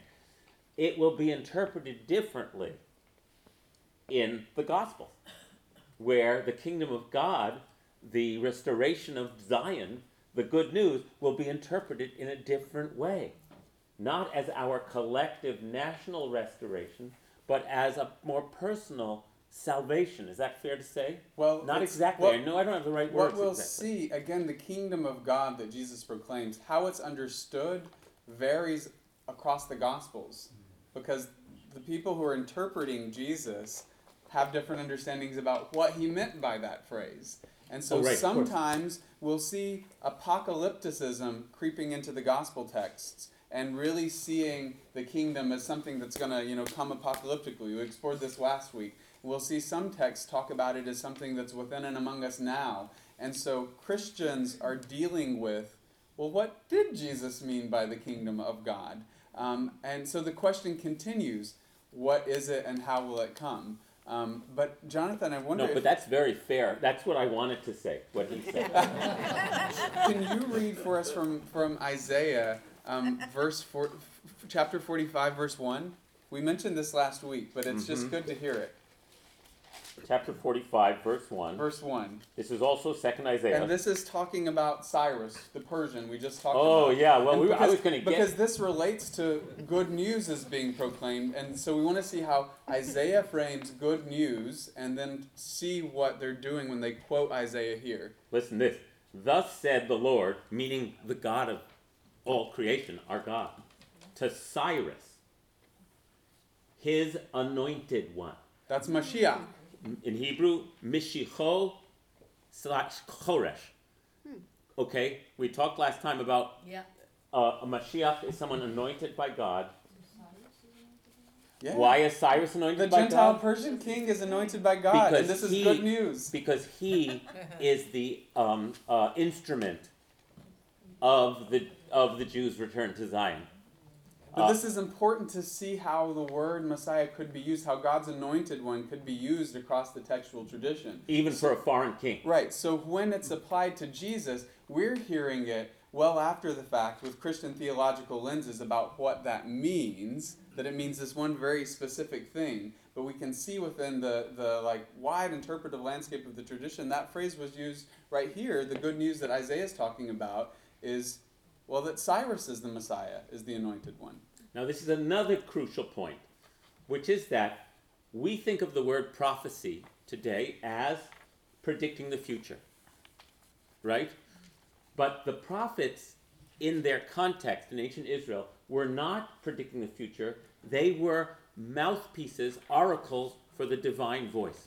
They were spokespeople for God. The Hebrew word navi, which gets translated as prophet, means someone who is a spokesperson for the divine. And thus says the Lord. Yeah. Right? And they were all, the prophets were almost always speaking about contemporary social political issues. Only after, in the many centuries after their texts are codified, do people of future generations start to read these texts As predicted. as predictive. In their historical context, they are not predictive except for next week or next year. And they'll often say, like, you know, if you continue down this path, this horrible thing is going to happen to you. But it's not understood that that's locked in place. It's saying like if you keep on this path and, and, and then if you change the path, something else can unfold. So it's not telling us a set locked in future, which is how we read it now as the Hebrew prophets are Nostradamus, you know, and they're But that is so far, so far from their intent. In Judaism, in ancient Judaism, the prophets are con, their purpose, and they lay their lives on the line constantly to do this, is to remind people of their covenantal responsibilities to God, to feed the hungry, to uh, uh, bring the, the, the, the, the, the prisoner out of the dungeon, to um, all that whole list of classic biblical ethical imperatives. Social justice. Social justice, right? That uh, I hate your festivals and your new moons. Here's what I want that you love mercy and do justice and walk humbly with your God. That's the prophet. Yeah. So the prophet is not, in its biblical context, predicting the future. The prophet is constantly there to be a, a gadfly, a reminder uh, of what the covenant that the people are constantly failing to uphold, and of what the consequences are going to be unless they repent and return to the to the to the cov- to the true agreement of the covenant that that that, that is theirs to do. Jesus is a clear inheritor of the prophetic tradition. Um, he is what, we'll, we'll read more of those quotes when we get to it. Um, now, in the Jewish tradition, when the canon is closed somewhere around the second century BC, third century, um, it is determined that prophecy has ceased in Israel. Um, and that's a whole other subject because, in order to deal with the fact that they now have a sacred text in which and to which we are supposed to look for our guidance, um, the truth is, inspiration never stops. And so, when someone has an inspiration, until the last page of the New Testament was written, then it stopped. right? or until the last page of the Quran was written, and then it stopped, right? So in, in Judaism, instead, when someone has an inspiration in the rabbinic period, they can't say they're prophetically inspired. So they say uh, a bat kol, a divine voice, spoke to them, and they just they spin it, you know. Um, uh, but, but but anyway, so it's very important to understand that when Christians, mo- no no no no no, I generalized awfully there. Um, when Christians, when, when the Christians who want to convert me, that's what I meant. Then go chapter and verse. by which you mean most Christians for most of history. Yeah. Let's be honest. Uh, when, when the Christians who want to convert me then go by chapter and verse through Isaiah to show me how this verse in Isaiah and this verse in Isaiah proves that it was talking about Jesus. Uh, anyone ever had that conversation? Sure. Oh, okay. Um, for a Jew, especially a Jew with an historical background like mine, it's ridiculous. Because that's not what Isaiah was doing. That's not what any of the prophets were doing. To think that when the prophets spoke, they were speaking something that was meant to be meaningful to the person who was hearing it right then. And to think that they were hiding little clues and hints about someone who's going to come hundreds of years later, like, then what they're saying is pointless for the person who's listening to it because it's not going to make sense for hundreds of years later. The prophets weren't doing that. The prophets weren't talking about Jesus. I, I say this like with fervor, but it's that's that's a misunderstanding, as Jonathan is, is saying, of what Hebrew prophecy is about and what it's doing. What the Jesus followers do, then they do what what Jewish people What always all Jews done. do. You you make meaning of your experience in light of the sacred text of your tradition. And so you- that becomes the interpretive lens or filter through which you read the experience. So Jesus has happened. This this reformer, this prophet, this what all the things he was, this has happened, and now how what does it mean in the context of my Judaism? So they went back to the scriptures and then read them in light of their Jesus experience. So so it's not that the prophets were pointing to Jesus all along. It's that the Christians find Jesus in their scriptures because that's what we do to make meaning. It's called a proof text. The Jewish way, which these Christians are also following, is that whenever you want to say something, you look for a verse or a section of the Torah that can serve as a template and a proof text for what you're about to say. As the good book says. Right? And then it's whatever you take the verse, but you give it whatever meaning you wanted to give it. Uh, as Tevye says in Fiddler on the Roof, right? uh, my point here is that as a modern reader, I actually enjoy, I've come to enjoy that exercise, right? To find a verse and then to amplify it in the direction I want to go. Once the, Hebrew Bible is a fixed text and considered to be divinely inspired, then if you want to share your insight, make a new idea, move things in a certain direction, the way the game is played is you have to find a verse or a section from the Torah that will support your position. So anchor it in that which is acceptably sacred. That is the game, and it drives some people crazy. Uh, but once you, but if you're, again, as a very modern uh, student of Torah, if I can enjoy it as a holy game, uh, then it's fun. Uh, and uh, uh, but um, when a Christian who's trying to convert me is playing the game, they are not playing it my way because their way is that there is only one correct interpretation. So when we read this verse here, where Mark is beginning this gospel quoting Isaiah, the goal isn't here for you know all of the Jewish people in the room for you know to see see Isaiah he said it that was about Jesus. It's to go no that that whoever wrote the Gospel of Mark made sense of Jesus in light of this verse. Jesus came into focus for him in light of this verse. It, it was a meaning making exercise within the tradition, but it's not then locking us into this is the only meaning this verse can ever have, and it's the meaning it has to have for everyone. It's a creative way of using culture and language and your sacred text. So now I want to add to that. In the Jewish tradition, this chapter, Isaiah 52, and the one before it, are a, are a very special prophetic passion, passage in the Jewish tradition. Um, okay, I need to give you some background. Um, after the temple is destroyed in the year 70, which is about the time Mark Is is also being composed. Um, uh, the Jews, it's a catastrophe, remember. It's an utter calamity. Uh, the temple, the center of the universe, has been destroyed. Uh, and the Jewish tradition declares the day that it's destroyed to be a fast day. Um, that day is called the ninth of Av, Tisha B'Av. We still mark it to this day. The ninth of Av, the day on which the temple was destroyed. And it's a fast day, it comes in the middle of the summer. There are seven weeks from the ninth of Av until the Jewish New Year, till Rosh Hashanah. And the rabbis assigned a long time ago a special reading from the prophets for each Sabbath of the seven Sabbaths after um, the ninth of Av, and they are called the Haftarot Nechemta. They are the they are the the script these the the um, the uh, uh, prophetic passages of comfort, comfort and consolation. So, this is one of the key passages that the Jewish community embraces as a, as a passage of consolation in the wake of the destruction.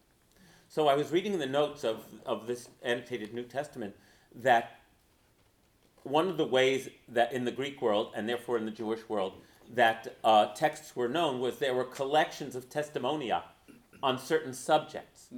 So probably the Jews of the first century knew me- a variety of sections of Isaiah that offered comfort and consolation, and that there was going to be good news, and that God would return. So this wasn't a. What I- my point is, this was not a random verse Right. that someone was leafing through the Torah saying, "What will up? What will back up?" Mm-hmm. This was one of the greatest hits. Every, everybody knew it. Mm-hmm. And so it was log- it would be logical to say, here's the good news, the Mivaser Tov. Mm-hmm. Yes. We know, we, we, we, we, this astonishing guy Yeshua, ha, that's the good news. And they would be quoting something that all Jews knew at that time. That's, I'm, again, I'm, I want to create context Yeah. here. Is that And helpful? That's very helpful. And it's also, we, we just have to remember each of these phrases that he opens with Messiah, Mashiach, Son of God. We have to hear these in the context of first century Judaism. What did they mean when Mark was writing? Not what do they mean for Christians 100 or 200 years later. Mm-hmm. Um, and we'll just hold that in, in the background because we're going to come around to these phrases again as we move through Oh, the so we should hold off on Mashiach and Son of God for a Well, while? we just did Mashiach. We, we just okay, did that. okay. And then the Son of God is going to come back around in the baptismal narrative. So maybe we can address it then. So we Okay, keep because because I uh, really we have to keep moving. we don't have to. Um, okay, I have a lot to say about Mashiach and Son of God, but uh, let's stick with uh, Isaiah and we'll Do- flag that. Do you want to go there now, Jonathan? Well, There's, uh, Do? there's not much time left. uh, We uh, you got I'll- 15 minutes. no, no, well, well Yeah?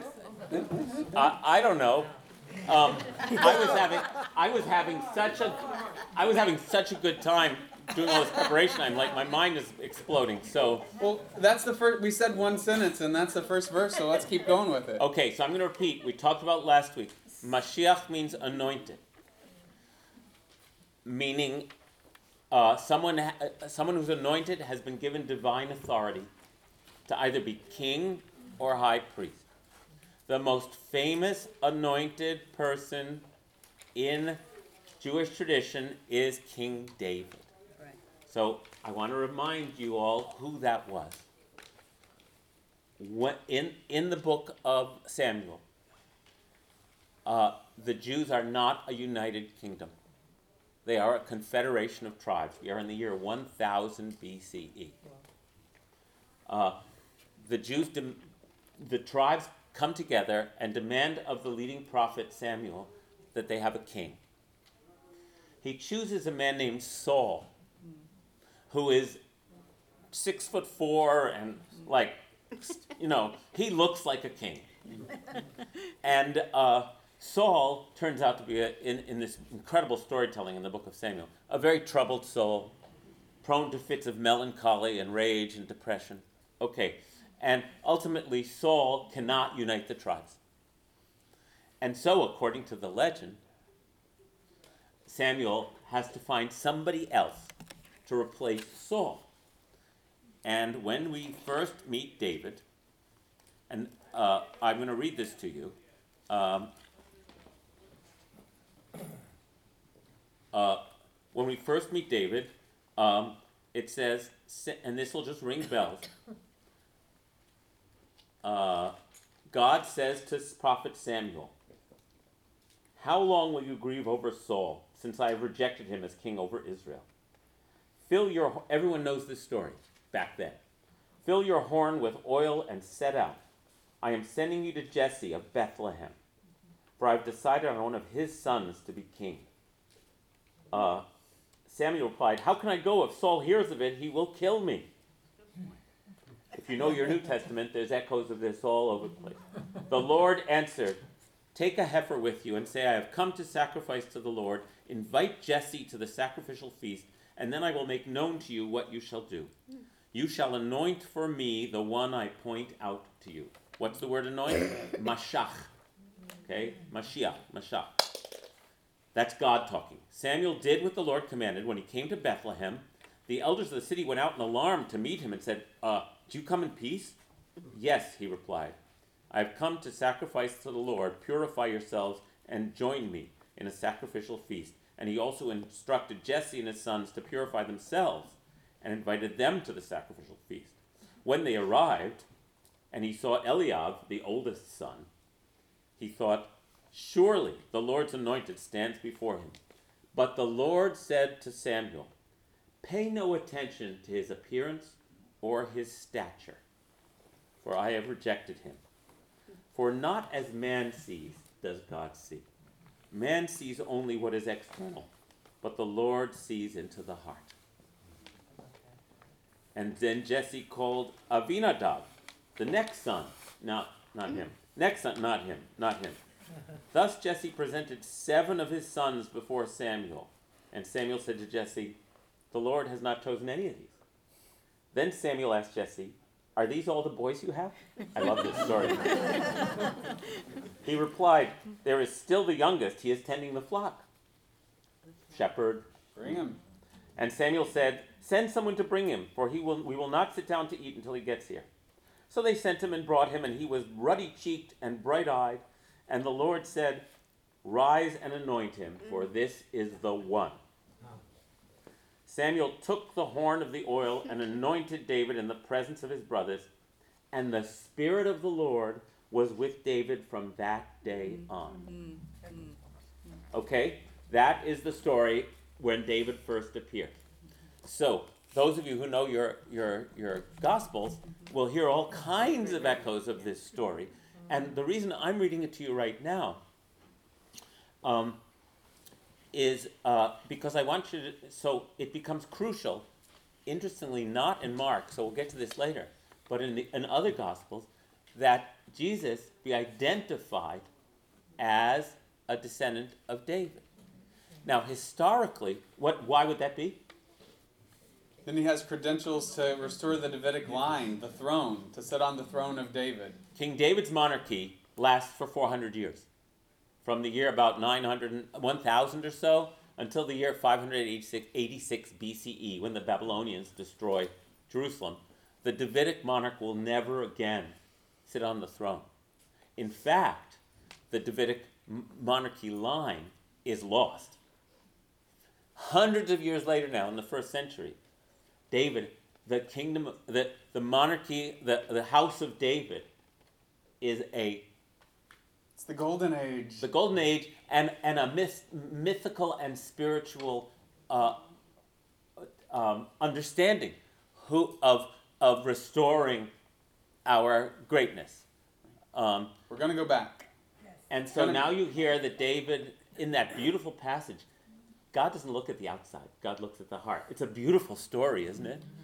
And uh, he's the littlest, he's the runt, he's because then the David and Goliath story happened shortly thereafter.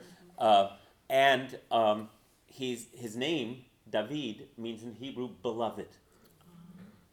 He is God, Ani the Dodi, the Dodili, David, Dav- Daoud, David means beloved. Uh, so my beloved one, the anointed one, the, you know, the king, it's all there for you to hear when you read the gospels that talk about Jesus that way. Yes. Right, and even when Jesus is baptized, the voice comes down and says, This is my beloved son. Yes, that comes in a few verses. Uh, so let's look at that. Um, so that's Mashiach, the anointed one, Son of God. So this was fascinating to me. Um, Matthew knew this stuff already. I didn't know this. Uh, um, Psalm 2. Which is a kingship psalm, an anointing psalm. Uh, remember, the psalms are all attributed to King David. When you study the psalms, it becomes crystal clear that some of them are from many centuries after King David. Names are mentioned, you know, it's like. Uh, but it doesn't matter. The tradition, again, as- ascribes to David, the poet king, the warrior poet, you know, this astonishing figure, uh, the sweet singer of Israel, as he's known. Warrior, poet, musician. He's all of. He's He- all of the above. Yeah. and David's an amazing character who becomes the the King Arthur of Jewish legend, right? really, really, uh, just an, uh, this beautiful, beautiful figure. And if you ever want to read the Book of Samuel as a great novel, which has this incredible character study. So Psalm two. Verse seven. Um, You're gonna go all the way to the beginning, or you're you gonna? No, uh, no, it's it's about it's about God and uh, God speaking in the psalm, talking about the the one who I have installed in verse six. God says, I have installed my king on Zion, my holy mountain, says God. My holy. Whole mountain. And, Mountain. and if we back up to verse 2, the kings of the earth set themselves, and the rulers take counsel together against the Lord and against God's anointed. So, Right. David, against God's anointed, against God's Mashiach. Um, so we're in well, the I guess we should read the whole thing, yeah. Why do nations assemble and people plot vain things? Kings of the earth take their stand, and regents intrigue together against the Lord and against his anointed, meaning King David. They say, Let us break the cords of their yoke, shake off their rope from us. David was a successful conquering king. He who is enthroned in heaven laughs. The Lord mocks at them. And then he speaks to them in anger, terrifying them in his rage. God says, But I have installed my king on Zion, my holy mountain. Let me tell of the decree. The Lord said to me, You are my son. I have fathered you this day. And here in the New Revised Standard, you are my son, today I have begotten you. Okay? So, it was customary not only in Israel, but all over the ancient Near East for the king to be, as they were uh, made, in, as they ascended to the monarchy, adopted, as it were, by God. God's son The on anointed earth. one is the Son of God. David was begotten as the Son of God when he was anointed. Only in later Christianity, sometime later, Matthew might be able to illuminate us. At the time of the year 70, it's not clear at all that when Mark says the anointed one, Son of God, that Mark means something supernatural. Yeah, this does. And remember, how does Mark's gospel begin? Not with the birth story.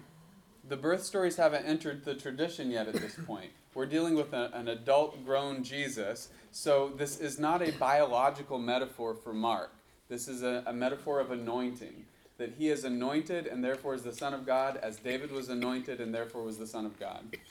So, it's really amazing when you put it in context. Uh, Blaze? So when you were reading um, about the anointing and when he anointed David, when God anointed David, the Spirit of God came, Came through upon him, him and came stayed upon with him. Ah. So it was the anointing, and then it was this. I mean, he obviously he recognized something in David that David could take this, but the Spirit came with the anointing. It wasn't there first, and that made him the son, essentially. Uh, right, so t- since we just have a couple of minutes left, turn the page and look at verse 9 where it says Yeshua immersed. And we'll close with this.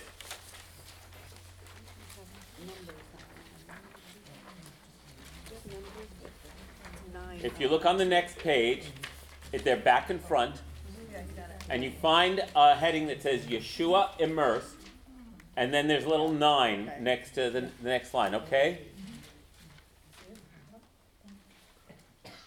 And it happened in those days that Yeshua came from Nazareth, Nazareth. I have to mention that my brother and his family live five minutes from Nazareth in the Galilee today, and it's a good place to good place to go shopping. but it's a bad place to drive. The streets there were not designed for cars. I know, I know. It happened in those days that Yeshua came from Nazareth in the Galil, the Galilee, and was immersed in the Yarden, the Jordan, by Yochanan, John the Baptist. And as soon as he came out of the water, meaning Jesus, he saw the heavens torn open and the Spirit like a dove descending on him. And there came a voice out of the skies You are my Son, whom I love. With you I am well pleased. So, have Well this. With you I am well pleased. Um, And again, Psalm 2 I will tell of the decree of the Lord. He said to me, You are my son. Today I have begotten you. Um, so again, Jesus is hearing the voice that David heard.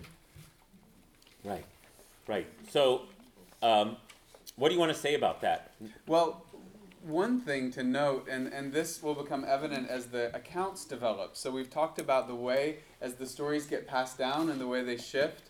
So in Mark, the earliest account, this is described as an, in, an experience internal to the consciousness of Jesus, right? As soon as he came out of the water, he saw the heavens torn open and the Spirit descending on him like a dove. So this is something happening in Jesus' visionary journey. The in the in the retells of the story, it's they saw the heavens torn open. They saw. So now it's becoming literalized. At first, it's a visionary experience that Jesus has internally, and then it becomes an external experience that we could all see and catch on camera, which doesn't seem to be the way it's portrayed in this earliest account. Um, So Matthew is explaining to me um, that uh, there in Mark, which again there's consensus that is it is the earliest. There is no birth narrative, right?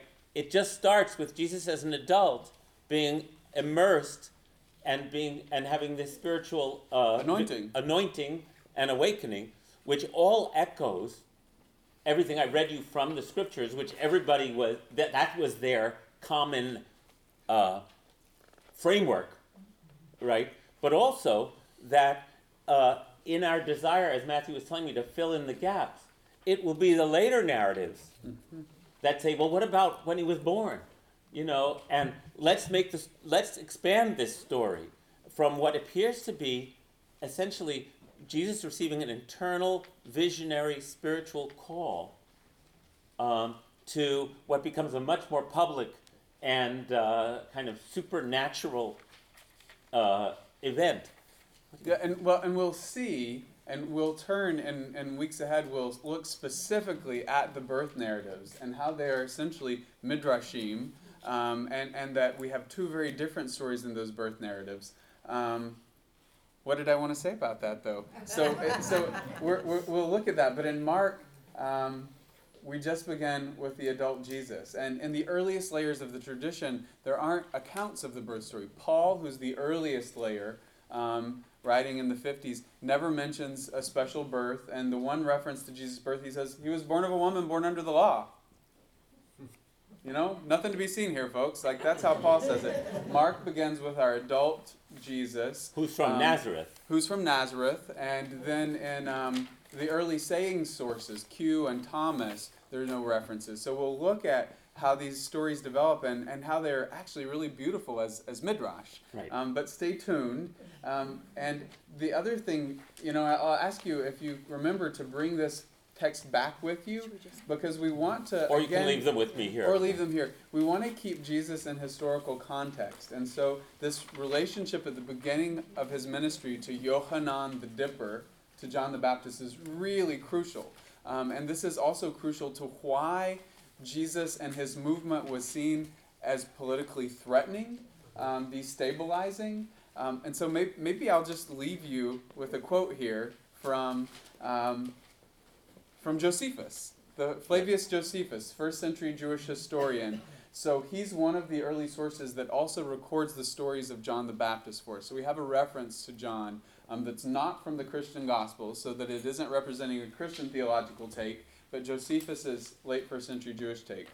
So he says this is the man that's dipping Jesus in the Jordan here.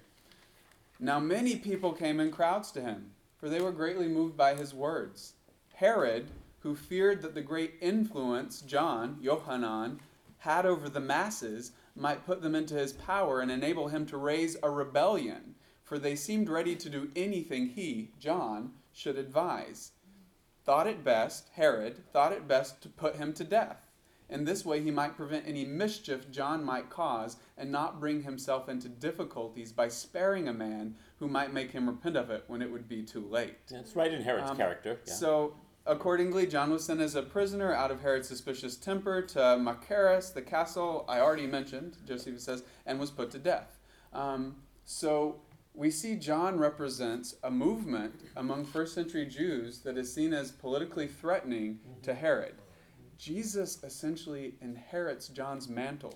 So we'll see in the Gospels, John is murdered in the Gospels as well, and Jesus takes up the ministry and keeps it mm-hmm. moving. So from the beginning, this was a movement that Wow. the that the authorities were fearful of because it might raise up rebellion. Um, so that just keeps us rooted in what's happening and why it's so important that Jesus goes to John at the very beginning of Mark's gospel. That's telling us something. And Jesus doesn't just have a conversation with him. Jesus submits to John's baptism. That's as if Jesus is being initiated into John's way, the way of John. in- Initiated's the right word, that's right. Um, and so, anyway, that's that's That probably so clear. a place to, to begin pausing. But we're seeing how Mark is shaping the story, the trajectory he's setting us on, and what he thinks is important for this initial framing. It's time to stop. It's time to stop. Um, so, what I want to hand out to you, I'm just going to pass these around. You can take them as you go. People ask for translation recommendations. If you want to pick up the New Testament or read the Gospels during this study, where might you go? Um, I've put four translations on this little list that you might look at. Just really quickly. One is the Jewish annotated New Testament that Rabbi Jonathan is working with right here. It's just the New Revised Standard Version, which is read in most mainline churches today. Um, so it's a modern scholarly translation, but it has commentary by Amy-Jill Levine and Marc Brettler. And so this is Jewish commentary. The, the commentary is written by Jews, not by Christians. Um, so that's significant. The Jewish annotated New Testament. I've also put the Restored New Testament by Willis Barnstone, wh- who's a poet. And so um, it's this lovely translation that we're looking from here where he's restoring the Jewish names. Um, and he includes a few other gospels, like the Gospels of Thomas and Mary Magdalene, in his translation. Um, the New Testament, that's the name of it, by Richmond Lattimore, is another wonderful translation. He was a classicist. He translated the Odyssey and the Iliad, and so he was really acquainted with Greek. And he did a beautiful translation. I recommend his because it reads like a book. It's not riddled with verse and chapter numbers, and you can just like you're reading a text, you know, that doesn't feel like I'm reading something in two columns with numbers all riddled through it. Um, and a similar one is the Unvarnished New Testament by Andy Gaus, and he's done the same thing.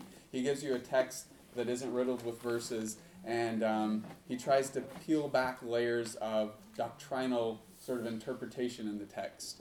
Um, so here's here are the names of these translations. If you want to pick one up as we read together. So I'm- Well, so we won't meet next week because it's Thanksgiving. So bless. I hope you all have a, a really, really blessed and um, healthy and happy day, and uh, we'll meet in two weeks. Right.